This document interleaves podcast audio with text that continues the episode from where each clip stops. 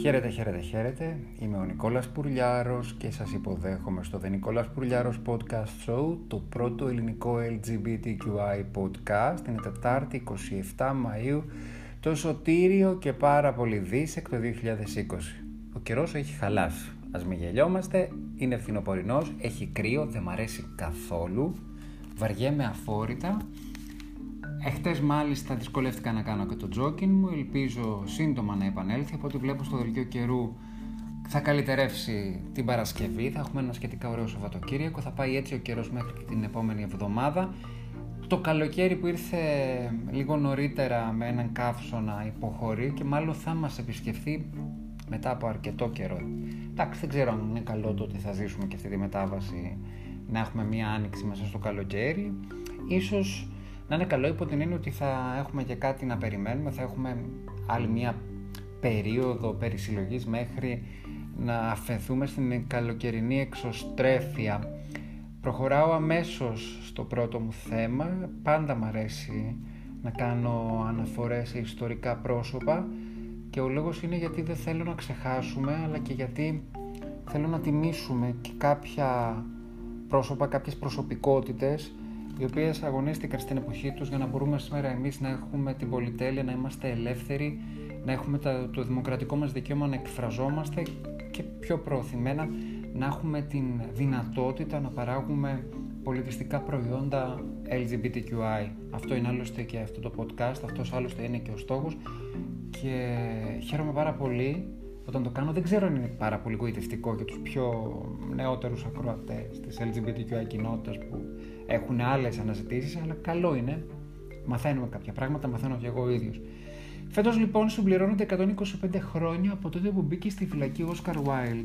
Για όσους δεν γνωρίζουν, ο Όσκαρ Βάιλ είναι κορυφαίο Ιρλανδός συγγραφέας, έγραψε συγκλονιστικά ε, λογοτεχνήματα και το 1895 βρέθηκε στη φυλακή στα Σίδερα, καταδικάστηκε σε καταναγκαστική εργασία και το αδίκημα ότι είναι ομοφιλόφιλος. Άλλαξε τρεις διαφορετικές φυλακές, εργαζόταν πάρα πολλές ώρες γιατί ήταν απλώς ο εαυτός του, καταδικάστηκε σε εργασία σωματική πάρα πολλών ωρών μόνο και μόνο επειδή ήταν ομοφιλόφιλος και επειδή είχαν αποδείξεις οι δικαστές ότι έχει εραστές.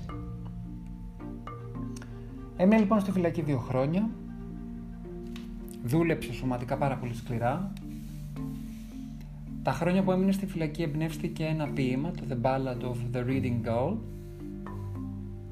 Το ποίημα αυτό έχει επανέλθει φυσικά στη σύγχρονη εποχή και μάλιστα το 2017 ο Βρετανός ηθοποιός ο Ρούπερτ Everett αποφάσισε να τιμήσει τη μνήμη του Oscar Wilde απαγγέλλοντάς το σε μια δημόσια εκδήλωση.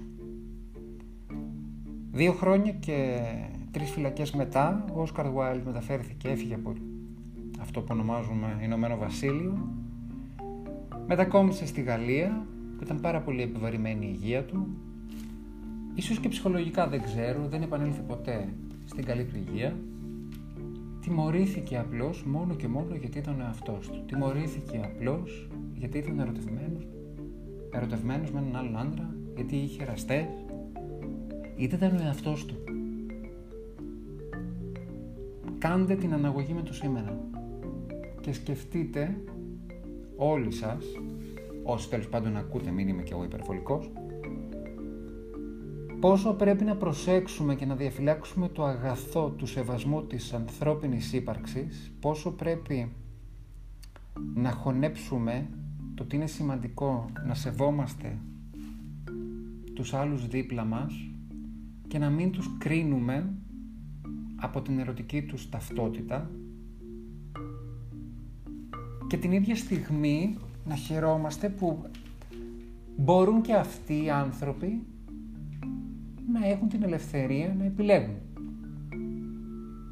Δεν υπάρχει καμία διαφοροποίηση. Οι ετεροφιλόφιλοι επιλέγουν κάποιο ετεροφιλόφιλο πρόσωπο, οι ομοφιλόφιλοι, οι LGBTQI, κάποιο LGBTQI. Είναι τόσο απλό. Και σκεφτείτε οι ετεροφιλόφιλοι πώς θα ήταν η ιστορία του ανθρωπίνου γένους και η ιστορία του καθενός από εσάς αν θα φυλακιζόσασταν ιστορικά ή σε κάποια φάση της ιστορίας γιατί σας αρέσει ο Ξανθός, η Ξανθιά, ο Μελαχρυρός, η Μελαχρινή, η Κοκκινομάλα, ο Τζίντζερ, ο Μεθακίδες, ο Ψηλός, ο πιο Παχουλός, ο πιο Κοντός. Αυτό έγινόταν στην ιστορία, στην LGBTQ κοινότητα.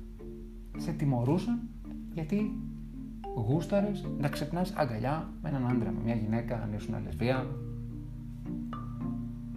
Άρα η εξίσωση είναι πάρα πολύ απλή είναι σαν να τιμωρούσαν τους, τους ετεροφιλόφιλους, τους σημερινούς, τους διαχρονικά, επειδή έχουν ένα συγκεκριμένο αισθητικό κριτήριο. Γίνομαι λίγο αυστηρός, δεν ξέρω, έχω και λίγο ένα διδακτικό τόνο, θέλω να το αποφύγω, αλλά όλα αυτά με συγκινούν. Το ότι ο άνθρωπος αυτός πέρασε δύο χρόνια στη φυλακή σε καταναγκαστική εργασία γιατί ήταν ομοφυλόφιλος, νομίζω ότι είναι ό,τι πιο άδικο έχει ζήσει το ανθρώπινο γένος και το κακό είναι ότι ακόμη τα ζούμε με έναν τρόπο. Υπάρχουν χώρες όπου σε σκοτώνουν αν είσαι ομοφυλόφιλο. Υπάρχουν χώρες που σε βάζουν στη φυλακή αν είσαι ομοφυλόφιλο. Υπάρχουν χώρες που σε μαστιγούν δημοσίως αν είσαι ομοφυλόφιλο. Υπάρχουν δυτικές κοινωνίες και καλά ε, προηγμένες, στις οποίες φοβάσαι να κυκλοφορήσεις με τον σύντροφό σου. Πρόσφατα έγινε ένα περιστατικό πάλι στο Άμστερνταμ πιτσιρίκια 14-15 ετών επιτεθήκαν σε ένα γκέι ζευγάρι και μάλιστα ο ένας ο πιτσιρικάς ο 14χρονος έσπασε το μπουκάλι με μπύρας και μαχαίρωσε τον άλλο. Στο Άμστερνταμ. Ας είμαστε λοιπόν λίγο πιο φειδωλοί στις κρίσεις μας και την επόμενη φορά πάμε να πούμε, να κάνουμε ένα ομοφοβικό ξέσπασμα είτε αστειευόμενοι είτε με σαχλός εφερλικού τύπου χιούμορ, ας το σκεφτούμε διπλά. Αυτό έχω να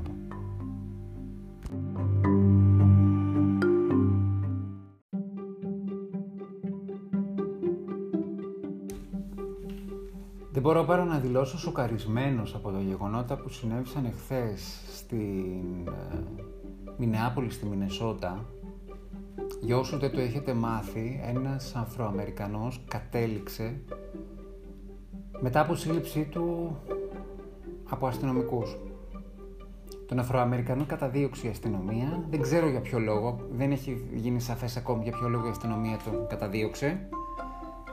Τελικά τον ε, συνέλαβαν, αλλά τελικά από ό,τι φαίνεται δεν τους άφησε, δεν τους ε, αρκούσε το γεγονός ότι τον συνέλαβαν. Το επιτέθηκαν σωματικά και μάλιστα έχουν έχουν παρουσιαστεί στα social media και στα, στις πλατφόρμες βιντεάκια από τη σύλληψη όπου οι τέσσερις αστυνομικοί στην Μινεσότα, στη Μινεάπολη αφού τους συνέλαβαν αυτόν τον άνθρωπο τον έβαλαν κάτω και τον πατούσαν στο σβέρκο με τα πόδια τους. Είναι σοκαριστικό το να βλέπεις έναν άνθρωπο πεσμένο κάτω, τραυματισμένο και από πάνω του να είναι ένας άλλος ο οποίος έχει βάλει το γόνατό του στον αφιένα του και ο άνθρωπος να λέει δεν μπορώ να αναπνεύσω. Και τελικά κατέληξε. Οι τέσσερις αστυνομικοί οι οποίοι έκαναν τη σύλληψη απολύθηκαν. Την υπόθεση την ερευνά του FBI και όλοι λένε ότι κατά πάσα πιθανότητα θα καταχωρηθεί ως έγκλημα μίσους, φιλετικού μίσους. Και εν πάση περιπτώσει τα χίλια δόκια να είχαν οι αστυνομικοί, να ήταν, ξέρω εγώ, ένοχος για κάποιο αδίκημα ο εκλειπών, αν είναι δυνατόν, τον ρίχνεις κάτω και το σκοτώνεις. Βάζεις το πόδι σου στον αφιένα του. Δεν υπάρχει παραμικρή συνέστηση της πραγματικότητας. Εκεί που απογοητεύομαι και λέω ότι αν είναι δυνατόν, η επικαιρότητα με πάει κάπου αλλού και με πάει σε μερικά, σε αρκετά χιλιόμετρα μακριά από τη Μινεσότα, να πάει στο Connecticut που μια πιτσιρίκα 12 ετών, λεσβία ακτιβίστρια, εξελέγει πρόεδρος όλων των μαθητικών συμβουλίου του κρατηδίου του Connecticut, λέγεται Μπρίγκερ η μικρή, η οποία μετά την εκλογή της έκανε μια δήλωση η οποία μου φάνηκε τόσο ωραία, δηλαδή ήταν παιδική αλλά και ταυτόχρονα πάρα πολύ όρημη. Η Μπρίγκερ είπε λοιπόν, η Πιτσιρίκα η 12χρονη λεσβία ακτιβίστρια, η οποία έχει την αμέριστη υποστήριξη των γονιών της, γιατί εδώ τα, θεωρούμε λίγο παράξενα όλα αυτά, έχει την αμέριστη υποστήριξη των γονέων της, το ξαναλέω. Το 12χρονο κορίτσι που ανήκει στην ακτιβιστική LGBTQI κοινότητα της Αμερικής είπε ότι ονειρεύεται σε 30 χρόνια ή λιγότερο από 30 χρόνια να καταφέρει να γίνει η πρώτη λεσβία πρόεδρος των Ηνωμένων Πολιτειών.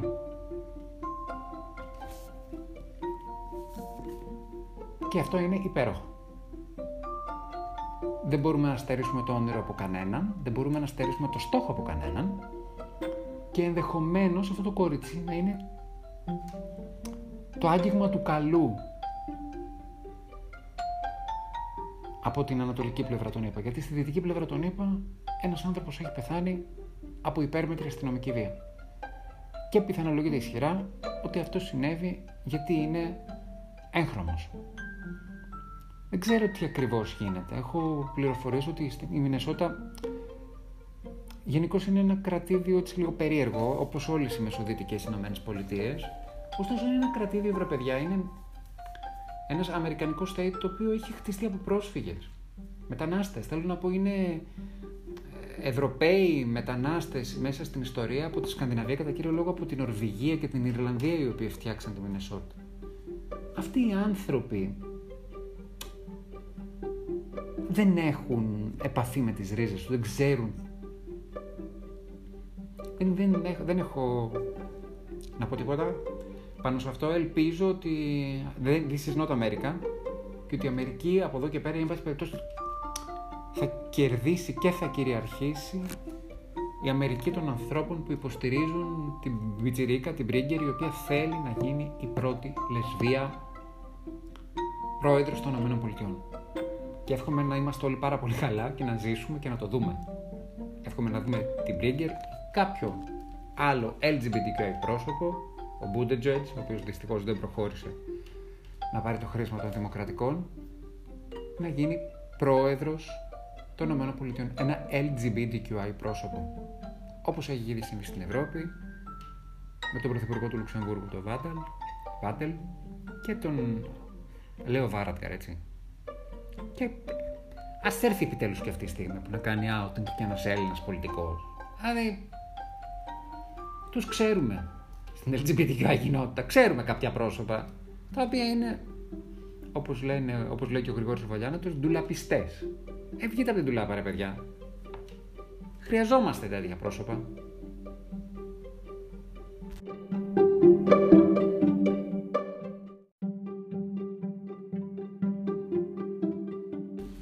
Πασίγνωστο ότι η Ρωσική Δημοκρατία, η Ρωσική Ομοσπονδία, η Ρωσία, εν πάση περιπτώσει, είναι ένα εξαιρετικά φιλόξενο κλίμα για τα LGBTQI πρόσωπα και από το 2013 υπάρχει και προώθησε ο κύριος Πούτιν, ο οποίος αρέσκει σε κάποια μέλη της LGBTQI κοινότητας στην Ελλάδα και αυτό δεν μπορώ να το καταλάβω, αλλά εν πάση περιπτώσει, δικαίωμά τους. Η Ρωσική Δημοκρατία, λοιπόν, η Ρωσική Ομοσπονδία δεν είναι καθόλου φιλική για τα LGBTQI πρόσωπα, τους κυνηγάει. Αν έχεις μια δημόσια δράση υπερ, υπερ προασπιζόμενος στα LGBTQI δικαιώματα μπορεί και να πας φυλακή. Μόνο κάποιοι τολμηροί τολμούν να κάνουν κάτι τέτοιο. Υπάρχουν βέβαια διαμαρτυρίες, gay pride και τέτοια που γίνονται. Η Tilda Swinton ήταν μία εξ αυτών η οποία είχε πάει στη Μόσχα, στην κόκκινη πλατεία μπροστά από το Κρεμλίνο, νομίζω εκεί που είναι ο κύριος Πούτιν, που σήκωσε την ε, ε, σημαία του ουράνιου τόξου και μπράβο της. Παρ' όλα αυτά ε, και μέσα στην Ρωσία υπάρχουν άνθρωποι οι οποίοι αντιστέκονται. Και έτσι λοιπόν ανακαλύψαμε πριν από λίγες ημέρες έναν γκέι ακτιβιστή, τον Κάρεν Σέιγιαν, ο οποίος είναι 39 ετών και είναι γκέι ακτιβιστής. Και ο Κάρεν, εκτός από το ότι είναι ακτιβιστής, το έχει πάει και ένα στάδιο παρακάτω. Φαίνεται ότι δεν φοβάται καθόλου. Έκανε δικό του κανάλι στο YouTube και όχι μόνο έκανε κανάλι στο YouTube και είναι και συντάκτης και έχει και πολύ ισχυρά social media που τον ακολουθεί πολύ κόσμος και αυτά. Ταξιδεύει και εκτός Ρωσίας και πάει και κάνει συνεντεύξεις με γνωστές γκέι προσωπικότητες. Ένα talk show στο, ε, στο κανάλι του στο YouTube που λέει Straight Talk with Gay People. Πρόσφατα έκανε συνέντευξη με τη Cynthia Nixon στην Αμερική. Είχε, την είχε επισκεφθεί πριν το ξέσπασμα τη επιδημιολογικής κρίσης του κορονοϊού. Και όλα αυτά δείχνουν ότι καλά κάνει και δεν ακολουθεί τις πολιτικές νόρμες του κ. Πούτιν. Είναι ένα ελεύθερο το καθεστώς στη Ρωσία, μην γελιόμαστε. Όσο και αν θέλουν να πιστεύουν κάποιοι ότι είναι μια επανάσταση ενάντια στον καπιταλισμό και άλλες αχλαμάρες, είναι ένα σκληρό μοναρχικό καθεστώς που θυμίζει άλλες εποχές, δικαίωμά του καθένας του αρέσει να το υποστηρίζει, να, να, να, οτιδήποτε, αλλά είναι ταφόπλακα για την γκέι δικαιώματα. Η Ρωσία. Το γεγονός ότι ο Καρέν, να το πω σωστά, αγωνίζεται, είναι προς τιμήν του. Και είναι και σπάνιο. Γιατί στη Ρωσία, ξέρετε, έχουν συμβεί και τα περιστατικά που κλείνουν ραντεβού σε LGBTQI πρόσωπα για υποτίθεται ρομαντικό ή ερωτικό ραντεβού και καταφθάνουν συμμορίες και επιτίθενται στα LGBTQI πρόσωπα και τα ξεφτιλίζουν και ανεβάζουν βίντεο στο YouTube. Να μην θυμηθώ δε τη συμφωνία του Πούτιν με τον αυτόνομο πρόεδρο της Τσετσενίας που είναι και μουσουλμάνος ο οποίος έκανε στρατόπεδα συγκέντρωσης και καλούσε γονείς και συγγενείς άμα έχετε LGBTQI άτομο στην οικογένειά σας σκοτώστε τον ή ξέρω εγώ στείλτε τον στο κράτος ή στείλτε τον σε ένα στρατόπεδο που έχουμε συγκέντρωση. Δηλαδή όλα αυτά τα ναζιστικά τα οποία υπάρχουν στη Ρωσική Ομοσπονδία και τα οποία ξαναλέω υποστηρίζουν ορισμένοι ιδεολογικά σαν αντικαπιταλιστική άποψη είναι φρικτά. Πάντως όμως τον Καρέν, μπράβο πάντως τον Καρέν και εύχομαι να μακροημερεύσει και να συνεχίσει να σηκώνει ψηλά τη σημαία της LGBTQI κοινότητας γιατί οπουδήποτε είναι ανελεύθερα τα πράγματα χρειαζόμαστε διπλό και τριπλό και τετραπλό και πολλαπλό αγώνα.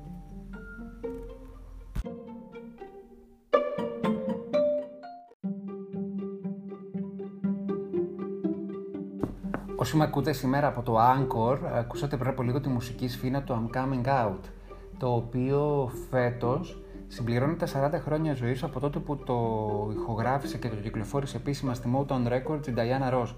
Η σπουδαία ερμηνεύτρια της Soul, σε συνέντευξή της που έγινε, που τη ρωτήθηκε σχετικά, είπε ότι όταν κυκλοφόρησε το τραγούδι δεν είχα καμία ιδέα ότι θα εκφράζει τόσο πολύ την gay κοινότητα, την LGBTQ κοινότητα και θα γίνει σύμβολο. Και η αλήθεια είναι ότι προφανώς τότε πώς να μπορούσε να το φανταστεί, αλλά πραγματικά αυτό το τραγούδι είναι διαχρονικό, ταξιδεύει, μας αρέσει, το απολαμβάνουμε πάρα πολύ στα πάρτι. Εγώ όταν με καλούν να κάνω μια playlist ένα πάρτι, το παίζω πάντα με πολύ μεγάλη αγάπη γιατί θεωρώ ότι έρχεται σε μια. Είναι, ε, είχε έρθει σε μια σωστή στιγμή ιστορικά, αλλά και πάντα και έρχεται και στα πάρτι σε μια σωστή στιγμή όπου όλοι έχουμε απελευθερωθεί από ό,τι έχουμε περάσει στις μέρες μας, στη μέρα μας, οπότε μπορούμε να διασκεδάσουμε με την ψυχή μας. Αυτό συνέβη και με αυτό το τραγούδι. Ήρθε σε μια στιγμή πριν από 40 χρόνια όπου μετά από πάρα πολύ καταπίεση η γκέι κοινότητα ήθελε να βγει, να φωνάξει, να διεκδικήσει ορατότητα και να χαρεί με την αλεγκρία και την χαρά και την θετική διάθεση που έχει αυτό το τραγούδι. Αυτό ήταν για σήμερα. Τελειώσαμε. Νικόλας Πουρλιάρος, The Νικόλας Πουρλιάρος Podcast Show, το πρώτο ελληνικό LGBTQI podcast. Με βρίσκεται στο Anchor, όπου απολαμβάνετε και τις μουσικές μας φίνες, στο Spotify, στο Apple Podcast, στο Google Podcast, στο Breaker, στο Radio Public και στο Pocket Cast. Θέλω να σας ευχαριστήσω πάρα πολύ για την αγάπη σας και την υποστήριξή σας. Ξεπεράσαμε τις 800 ακροάσεις και νομίζω ότι έχω το δικαίωμα να ελπίζω, να ονειρεύομαι, να θέλω να δω αυτό το podcast να πηγαίνει προς τις χίλιες ακροάσεις αρκετά σύντομα. Σας αγαπώ, σας ευχαριστώ. Όσοι ενδιαφέρεστε και θέλετε να έχετε διαδραστική επικοινωνία μαζί μου, με βρίσκετε στα social media μου, Νικόλας Πουρλιάρος, Instagram, Facebook και Twitter. Σας χαιρετώ με καλή και αισιόδοξη διάθεση και τα λέμε πάλι αύριο.